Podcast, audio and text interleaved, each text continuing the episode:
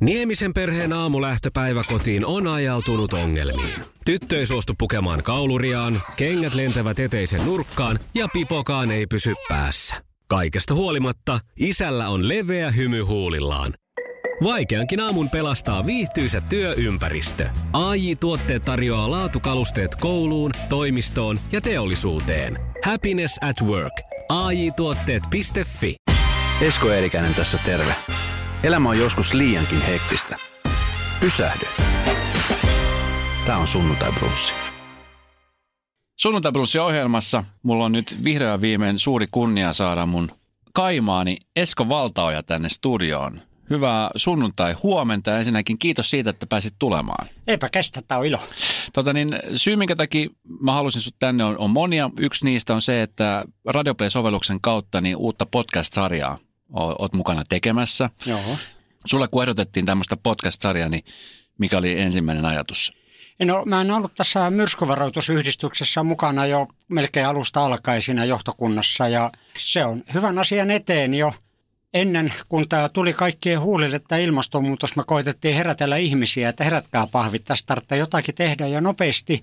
Ja mä tässä tavalla, tavallaan jatkan niin kuin pitkää traditiota, kun sitten on jo toista sataa vuotta, kun tutkijat alkoi varoittelemaan, että me lämmitetään ilmastoa ja sillä voi olla pahat seuraukset. Se vaan kesti vähän turhan kauan ennen kuin se sitten meni jakeluun meillä kaikilla. Mm. Tässä vaalit on, on kohta käsillä ja tota, siellä yksi tämmöinen niin kuin hyvä vaaliteema on nimenomaan ollut tämä ilmastonmuutos ja ilmaston lämpeneminen, mutta sitten me ollaan taas sitä mieltä, että me suomalaiset emme voi omilla teollamme tehdä yhtään mitään aikaan. Niin mitä mieltä sä, Esko, tästä asiasta? No se on semmoinen hassu argumentti, että koska meitä on niin vähän, niin se ei mitään vaikuta, mitä justiin minä teen. Mm. Se on semmoinen samanlainen argumentti kuin, että tota, maailmassa tapetaan ties kuinka monta ihmistä joka vuosi, että ei se ole mitään haittaa, jos mä nyt sinut tuossa nistin vielä. Eihän se siinä missään näy siinä kokonaisuudessa. Jokainen ymmärtää, että tämä on järjetön argumentti, mutta tuossa samalla lailla koittaa alkaa sitten väittämään, että ei sillä ole mitään merkitystä, mitä mä teen ympäristön parantamiseksi, ilmastonmuutoksen torjumiseksi, niin sille ei ole mitään merkitystä.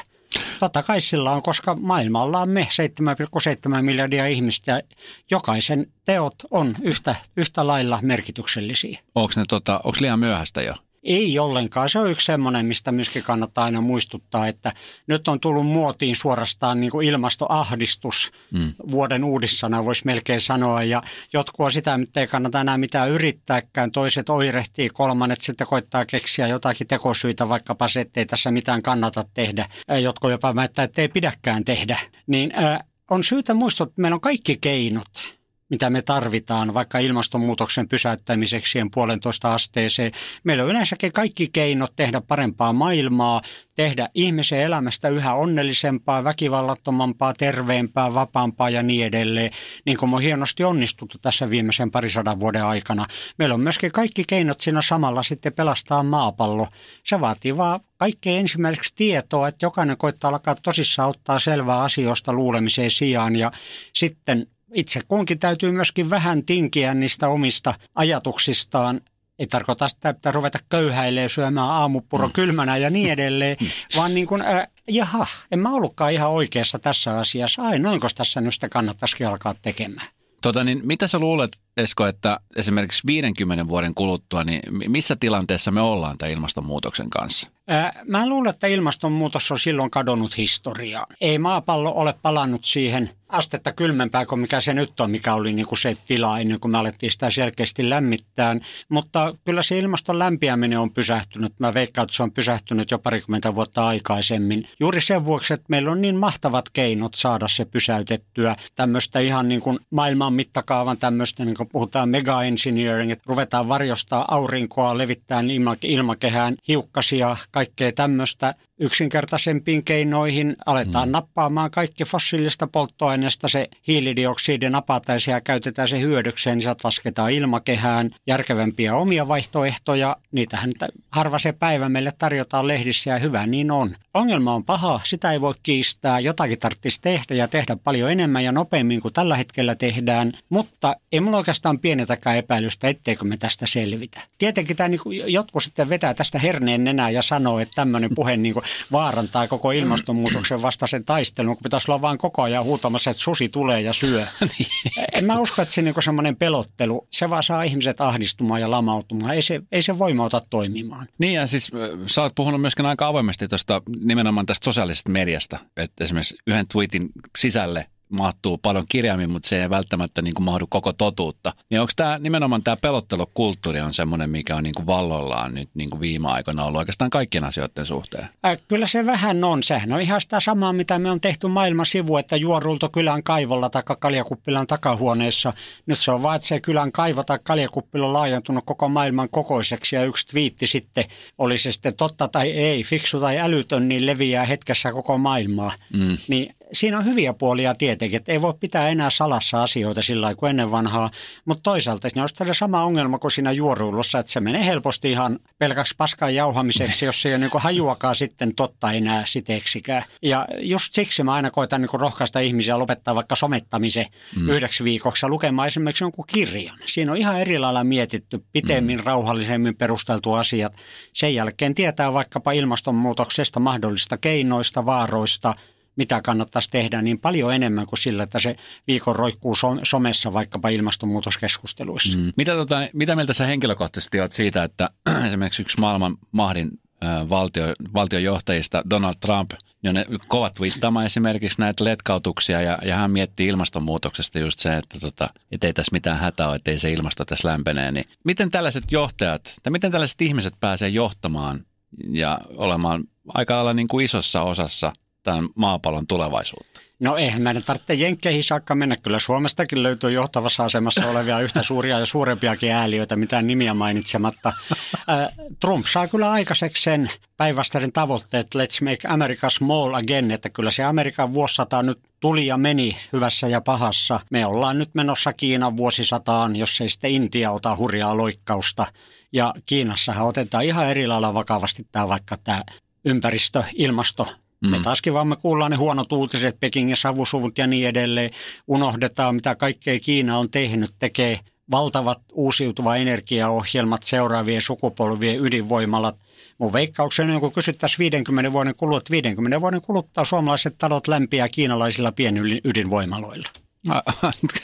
Jos olisi pallo tässä kädessä, niin, tota, niin olisi mukava niin kuin nähdä oikeasti, mutta se on semmoinen no, asia. Hei, juniori, sähän voit vielä 50 vuoden kuluttua olla katsomassa, voit tulla sitten tuolta ukkokodista. Niin, kuin... niin, mä just lasken, että 50 vuoden päästä mä oon 95-vuotias, mikä siis voi olla mahdollista, koska siis ihmisen elinikähän koko aika pitenee, mitä enemmän mennään. Mm. Onko siitä mitään arvailuita, että miten, miten niin kuin esimerkiksi tämä ihmisen iän salaisuus, tuleeko se niin kuin pitenemään tästä – No sehän on niin toistaiseksi ihan selkeää. Viimeiset parisataa vuotta niin keskimääräinen elinikä niin kuin vastasyntyinen odotettavissa oleva Suomessa ja aika lailla kaikkialla muuallakin neljässä vuodessa pitenee vuode. Eli tänään syntynyt pikkusuomalainen voi odottaa elävänsä vuoden pitempään kuin neljä vuotta sitten syntynyt. Ja mm. siinä ei näy minkäännäköistä niin kuin hidastumista siinä vauhdissa. Eli nyt syntyneet elää tuolla lailla pyöreästi parikymmentä vuotta pitempään kuin mitä – mä 51 syntyneenä saattoi, saatoi odottaa. Mä itse asiassa ylittänyt jo odotusia, että tässä ollaan voiton puolella, jees. Eli äh, kyllä me eletään paljon pitempään, terveempänä. Oli asiassa viimeksi eilen puhumassa lääkäreille just tästä tulevaisuudesta ja tästäkin asiasta. Se tuleeko me sitä ihan kuolemattomia ja, tai onko se ihan himmeä ajatus, niin onkin sitten eri juttu. Mutta jos ajattelee, että koko elinään pitenemiseen. Ei oikeastaan tämä moderni lääketiede, kaikki geeniteknologia, ihmeet ja muut on ehtinyt vielä ollenkaan, ollenkaan vaikuttaa, niin kyllä musta tuntuu, että semmoinen, jos taas hypätään sinne 50 vuoden päähän, niin – 90-100-vuotias on se uusi 50. Ollaanko me tota, niin, tässä vaiheessa olevat ihmiset, jotka elää tätä hetkeä, niin ollaanko me jotenkin niin kuin sit hidasti, hitaasti lämpeäviä, koska tota, niin nyt on tapahtunut valtavan paljon siis semmoisia isoja loikkauksia tässä viimeisten viiden, kahdeksan vuoden aikana, kun vertaa niin kuin aikaisempaa teknologian suhteen nimenomaan, että, että kännykkäteollisuus on, jos miettii esimerkiksi kymmenen vuotta sitten, mikä kännykkä oli ja mitä se nyt on, niin mitä se mahdollisesti voisi olla esimerkiksi vaikka kymmenen vuoden päästä tästä. Miten tämä teknologinen puoli? Tässä on niin oikeastaan kaksi oikeastaan niin vastakkaista jännää juttua. Yksi on se, että me totutaan niin nopeasti siihen teknologiaan, että todellakin unohdetaan, mitä se kännykkä oli kymmenen vuotta sitten. Ää, ihmiset haaveilee jossakin kyselyssä, väittivät, että 70-luku on ollut parasta aikaa elää Suomessa, mikä lähinnä todistaa sen, että kukaan ei muista enää, mitä 70-luvulla oli ja millaista silloin oli. Et jos ne aikakoneella vietäisiin, niin sieltä kirkuen tulisi takaisin suunnilleen jokainen nuori ja vanha. Et me, niin kun, me unohdetaan se, kuinka hurjaa se kehitys on, mm. että me niin tavallaan jaha, nyt tuli taas, jaha, uusi kännykkä, kännykkä sitten joku Samsung X117 tai muuta, jossa on tämmöinen ja tämmöinen ja gigapikselin kamerat ja ties mitä se tekee, keittää kahvitkin vielä ja hoitaa koko terveytesi monitoroimalla kättä ja niin edelleen. Tätähän tulee koko ajan ja hmm. me niin kuin turrutaan siihen ja mennään vaan mukana. Mutta toisaalta sitten me ei niin kuin koskaan ajatella sinne, että no minnekä tämä oikeastaan vie. Että jos tämä jatkuu tätä vauhtia – missä me ollaan vaikka silloin 50 vuoden kuluttua, kuinka mahtavat keinot meillä on? Esimerkiksi just ympäristön parantamiseen muuhun, kuinka paljon enemmän meillä on kaikkea nykypäivään verrattuna. Mm. Aivan samalla tavalla kuin 50 vuotta, 60 vuotta sitten, kun mä olin pikkupoika, Suomen BKT-henkeä kohde oli suunnilleen yksi viidesosa siitä, mitä nyt. Silloin mä vielä kansakoulussa opetettiin laulaa hartaasti, kuinka on maamme köyhä siksi jää. Mä säälin kuulijoita sen verran, että en yritä laulaa sitä tässä. Ja kyllä me silloin köyhiä oli, eikä kukaan osannut mm. silloin kuvitella, että meistä tulisi suunnilleen kaikilla mittareilla yksi maailman vauraimpia maita ja parhaita maita elää. Ne. Meistähän tuli just maailman onnellisin kansa tässä viime viikolla ja sitten, kun me vedettiin vedettiin hernen nenä. niin mistä se muuten johtuu, että me vedettiin hernen nenä tästä? En mä ymmärrä. Meiltä itseltämme kysyttiin, että on arvosana, niin kuin niissä muissakin maissa. Ja me annettiin itsellemme arvosana, jonka mukaan me ollaan todellakin maailman onnellisin kansakunta. Mutta eihän se voi olla totta, että leppu normaalia surkeitten laulujen maassa.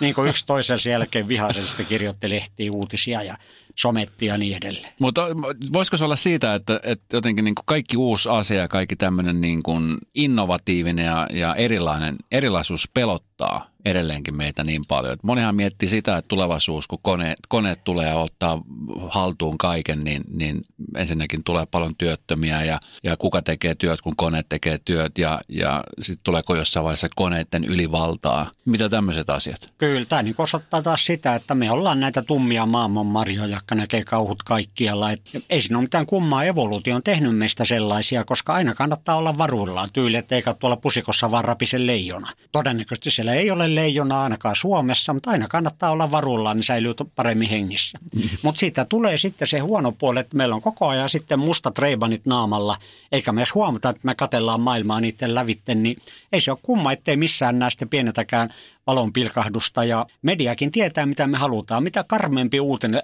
lööpissä, niin sitä varmemmin me rynnätään ärkipsalle ostamaan lehti. Se on kyllä ihan täysin. Ja se niin kuin vääristää kokonaan meidän sitten käsityksemme siitä, että miten maailmassa oikeastaan asiat on saa meidät suurentelee niitä uhkakuvia. Ei semmoista asiaa olekaan, josta jotakin uhkakuvaa väärinkäyttöä voisi kehittää. Niin kuin vaikkapa tekoäly, mistä on nämä loputtomat, että jos meille käy hyvin, me joudutaan vaan kaikki työttömiksi kilometritehtaalle.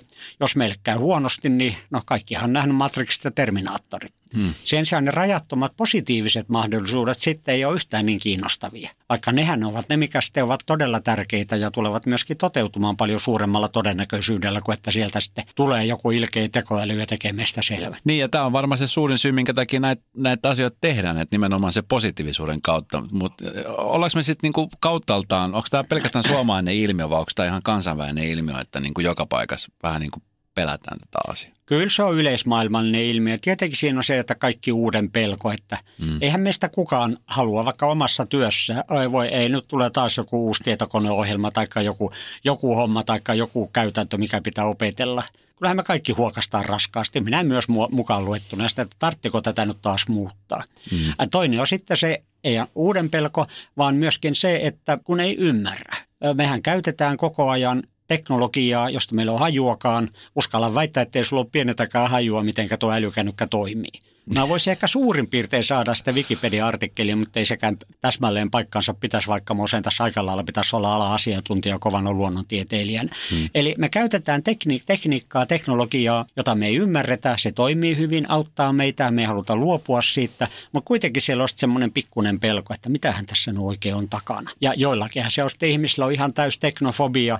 Mäkin kohtaan usein ihmisiä, jotka sanoo, että tota, tiede ja tek- tekniikka ei ole saanut mitään muuta kuin pahaa aikaa maailmassa. Ei siinä voi muuta kuin puistella päätä ja sanoa, että ai jassos, no niin, heippa. kun sä puhut nimenomaan siitä, että luonnontieteilijänä ja, ja avaruustähtitieteen professorina kun oot, niin onko se sun työ helpottunut vai vaikuttunut tässä vuosien saatossa?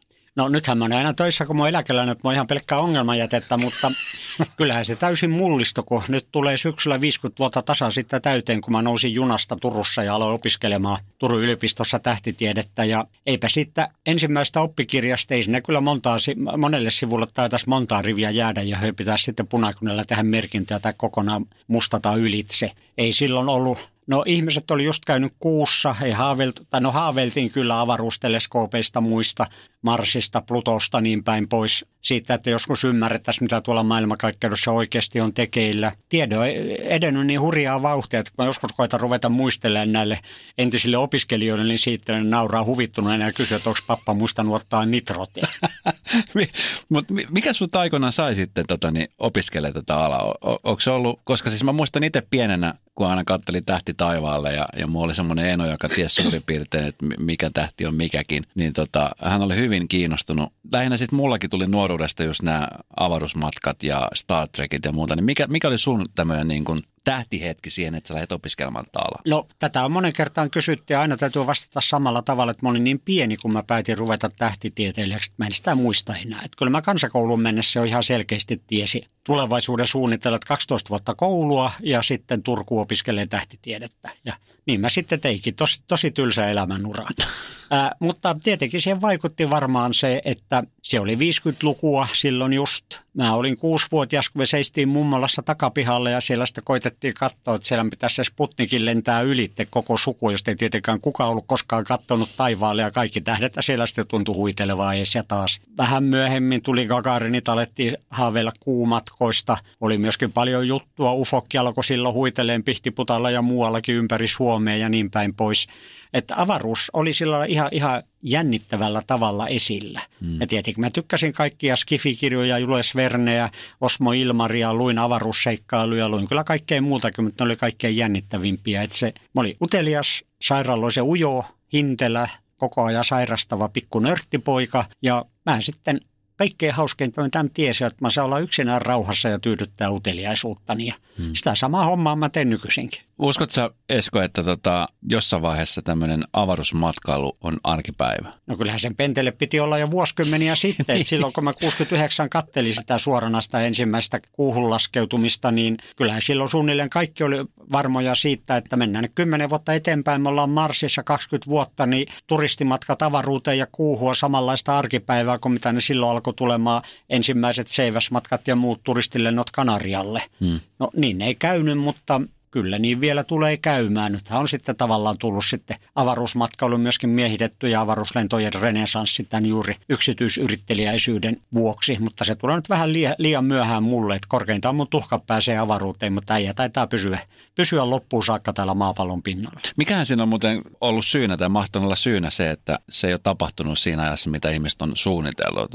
Onko tullut jotain sellaisia yllättäviä asioita, mitä, mitä ei olisi otettu huomioon vai rahaa no, vai? Kyllä, kyllä se on se tekniikka tekniikka, että se on ollut niin on, onnettoman surkea jo itse asiassa edelleenkin, että on tehty vääriä valintoja. Jos esimerkiksi olisi kehitetty näitä ydinkäyttöisiä avaruusaluksia, niin kuin oli pitkälle suunnitelmat silloin vielä 60-luvulla, niistä luovuttiin täysin. No se oli kyllä tavallaan hyvässä tarkoituksessa osana näitä ydinsulkusopimuksia ja muita vastaavisia ja ballistiset ydinohjusten rajoittamista ja muuta, mutta se johti siihen, että nämä meidän parhaatkin avaruusraketit, no edelleenkin vaan vähän tavallista isompia ilotulitusraketteja, että niillä avaruuteen meno on hidasta, kallista tuhraamista ja siksi ne avaruusmatkatkin on niin tavattoman kalliita, että ei ole pitkälle päästy siitä, että edelleenkin jos haluaa kilon tavaraa lähettää avaruuteen, se maksaa kilon kultaa. Se on semmoinen aika lailla suhde, niin se on selvä, että ei sitä vielä ihan joka, joka hemmon turistimatkoja tule. Mutta mennään taas muutama vuosikymmen eteenpäin, niin eikö se teknologia siitä kehity. Tota niin, kun puhutaan avaruudesta, ainahan sitten käydään sitä polemiikkaa, että, että onko siellä jossain muutakin elämää ja sultakin varmaan jatkuvasti kysytään asiantuntijana, että, että uskotko siihen, että on ja, ja onko, onko tuolla muita olemassa, niin mä luulen, että moni meidän kuuntelija miettii koko ajan sitä samaa ja moni on sitä mieltä, että ei varmasti ole. Ja moni on taas sitä mieltä, että pakkohan siellä olla, kun se on niin iso. Niin onko siinä joku semmoinen kultainen keskitie vai?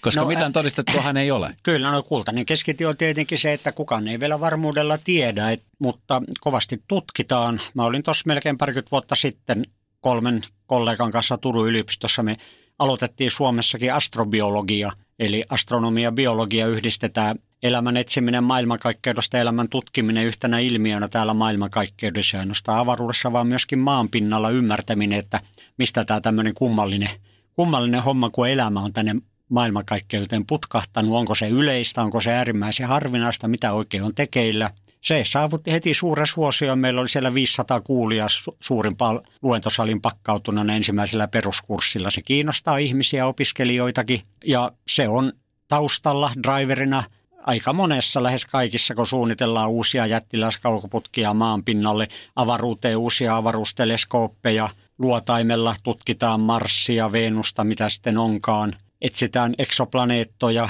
kaikkea tämmöistä. Mutta se tylsä, tylsä totuus toistaiseksi on se, että ei ole löydetty pienintäkään osoitusta siitä, että missään muualla edes Marsissa olisi elämää. Mutta toisaalta, niin kuin sanoit, niin maailmankaikkeus on niin valtava suuri, että mun vakiovastaukseni tähän oikeastaan on se, että jos nyt katsotaan nyt meitä kahta Eskoa tässä näin, niin jos me nyt edustetaan todella maailmankaikkeuden fiksuinta porukkaa, niin kyllä tämä homma on pahasti ryssitty silloin. Ei mitään henkilökohtaista tietenkään. Siis näin mä oon usein miettinyt, kyllä siis mä, mä uskon vahvasti itse siihen, että kyllä siellä jossain jotain on. Näin mäkin, mutta niin kuin sanottu, niin nämä on tämmöisiä aihetodisteita, jotka ei menisi raastuvassa läpi, jos niin. asiasta alkaisi oikeutta käymään. Että ainahan me voidaan toivoa, että sieltä sitten että katkaisee se ja ottaa yhteyttä, että hei me kanssa fanitetaan sitä eskoja.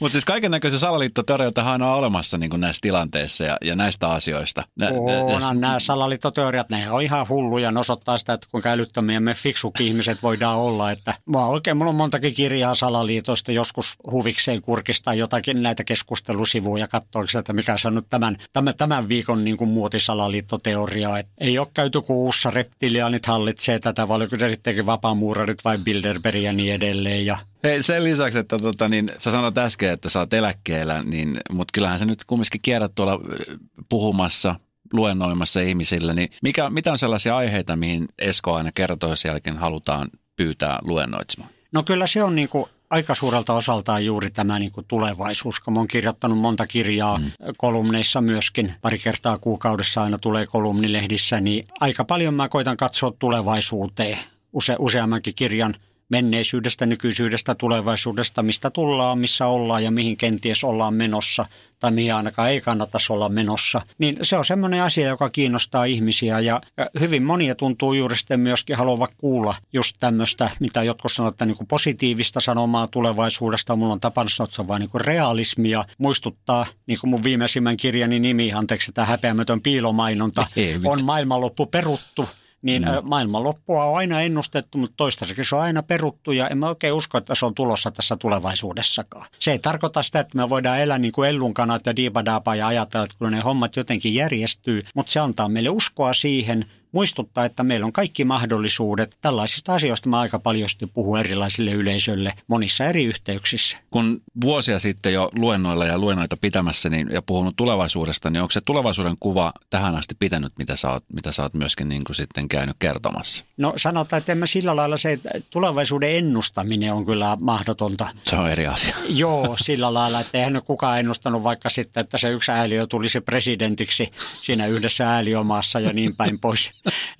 Sanotaan sillä lailla, että mä koitan paremmin, kun mä katson tulevaisuutta, sanotaan, että sata vuotta on niin kuin se maata, että ajatellaanpa nyt sadan vuoden kuluttua, millainen maailma on silloin. Mihin suuntaan ollaan menossa, mitkä nyt mistä tullaan, missä ollaan. Katsotaan vaikka otetaan yksi semmoinen yksinkertainen, että mitä, mitenkä maailma vaurastuu. Katsotaan tätä BKT henkeä kohde, että paljonko on takataskussa seteleitä tai oravan nahkoja, jolla voi hankkia syötävää, juotavaa, koulutusta, parempaa elämää, onnellisuuttakin. Niin äh, siinä on viimeiset parisataa vuotta aina vaan huimempaa vauhtia maailma on vaurastunut. Kyllä mä jo parikymmentä vuotta sitten sanoin, että ei näy mitään merkkiä, että kyllä sama trendi jatkuisi edelleenkin ja yllätys, yllätys, niinhän se on jatkunut. Mm, kyllä. Tuossa oli vähän aikaa sitten, aika useinhan tässä nyt niin kuin vaalien alla muun muassa kerrotaan siitä, että miten, miten vaurat vaurastuu ja köyhät köyhistyy. Niin miten tämä tasapaino, että kahdeksan maailman rikkainta ihmistä omistaa enemmän kuin puolet siitä, mitä köyhä väestö omistaa. Niin miten esimerkiksi tämmöiset tulevaisuuden no, näkymät tämän suhteen? No, tämä on niin hyvä esimerkki siitä, että kuinka vähän me oikeastaan tiedetään ja me tiedetään vääriä asioita.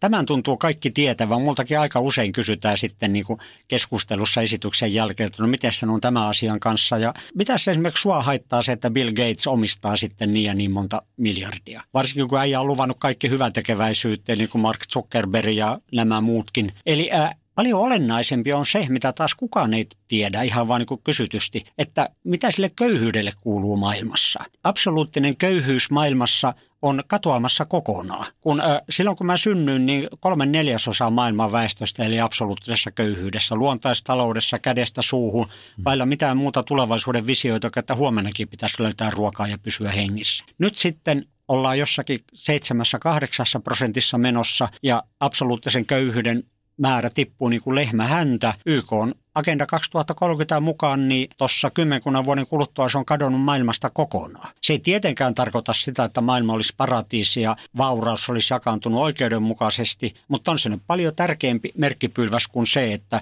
maailmassa on joitakin tämmöisiä superrikkaita, jotka mm. ovat sitten fiksuilla keksinöillä ja onnella, niin kuin vaikkapa Bill Gates, Jeff Bezos, Zuckerberg ja niin edelleen, tai omaisuutensa tehneet. Mm. Mutta jälleen kerran, niin muutama, muutama vuosi sitten suomalaisilta kysyttiin joku taloustutkimuksen kysely, että no mitäs kuuluu köyhyydelle maailmassa. Kolme neljäsosaa suomalaista silmää räpäyttämättä vastasi, että no sehän lisääntyy ja vauhdilla. Jälleen taas tämä, että näiden mustien lasien takaa me ei nähdä, mitä todella tapahtuu. Ja jos meitä pannaan selkä seinää vasten, niin sitten sieltä tulee juuri tämä, no niin, mutta kun ne maailman kahdeksan rikkainta ihmistä ja niin edelleen. Tuo, tuo on täysin totta. Nimenomaan meistä moni syyllistyy just tuohon ajatteluun. Silloin kun Esko on luennoitsemassa eikä, eikä katsomassa tähtitaivalle, niin mitä sä sitten niinku muuten teet? Miten, miten eläkepäivät niinku muuten menee? No en mä tähti taivaalle kattele, mä ammattilainen, mä sitä ilmaiseksi tein, kun eläkkeellä ole.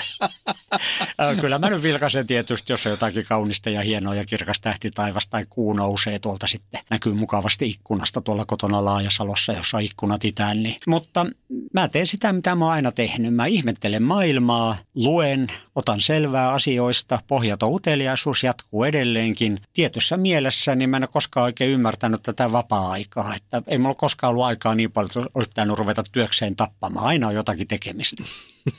ja tekemistä riittää. Podcast-sarja, joka alkaa kohta Radioplay-sovelluksen kautta pyörimään. Siellä muun muassa Esko Valtaaja kertoo sitten, öö, mitä kaikkea se siellä käsittelee. Käsittelet tulevaisuuden puhumisesta ja ennusteista ja siinä podcast-sarjassa se on tavalla tai toisella se pyörii juuri tämän ilmastonmuutoksen ympärillä. Aika paljon koitetaan ottaa sitten esille. Siellä on eri porukkaa ja ainoastaan meitä myskovaroituksen väkeä. E, just näitä niin harhaluuloja, ennakkoja ja niin edelleen. Esimerkiksi se yksi, mikä meillä jo tuli, että yksi yksittäinen ihminen voi tehdä mitään. Että se on poliitikkoja asia eikä sinun ja minun asia pelastaa tämä maapallo. Toinen se, että mitä sillä on väliä, mitä me tehdään, kun ne maailman rikkaat ei tee samalla lailla, Kiinassa eivät tee samalla lailla, suuryritykset tekee mitä lystää. Kolmas se, että omat henkilökohtaiset valinnat aina, ne on ikäviä, sattuu köyhdyttää ja niin edelleen, vaikka ne sitä ympäristöä pelastaisikin, mikä sekään ei ole totta ja niin edelleen ja niin edelleen. Koitetaan vähän näitä niin ennakkoluuloja ja väärinkäsityksiä purkaa. Tota niin, vaalit lähestyy, siellä on moni topic-aihe, niin kun vaaleista puhutaan aina, niin herättääkö sieltä paljon ihmiselle, joka tietää paljon asioista ja ottanut selvää paljon, niin paljon ihmetyksen aiheita. Mietitkö usein, että miten ihmeessä tuokin kaveri siellä on ehdokkaana? No eiköhän meistä jokainen sitä mieti, varsinkin jos se kaveri ja satu kuulumaan siihen omaan puolueeseen.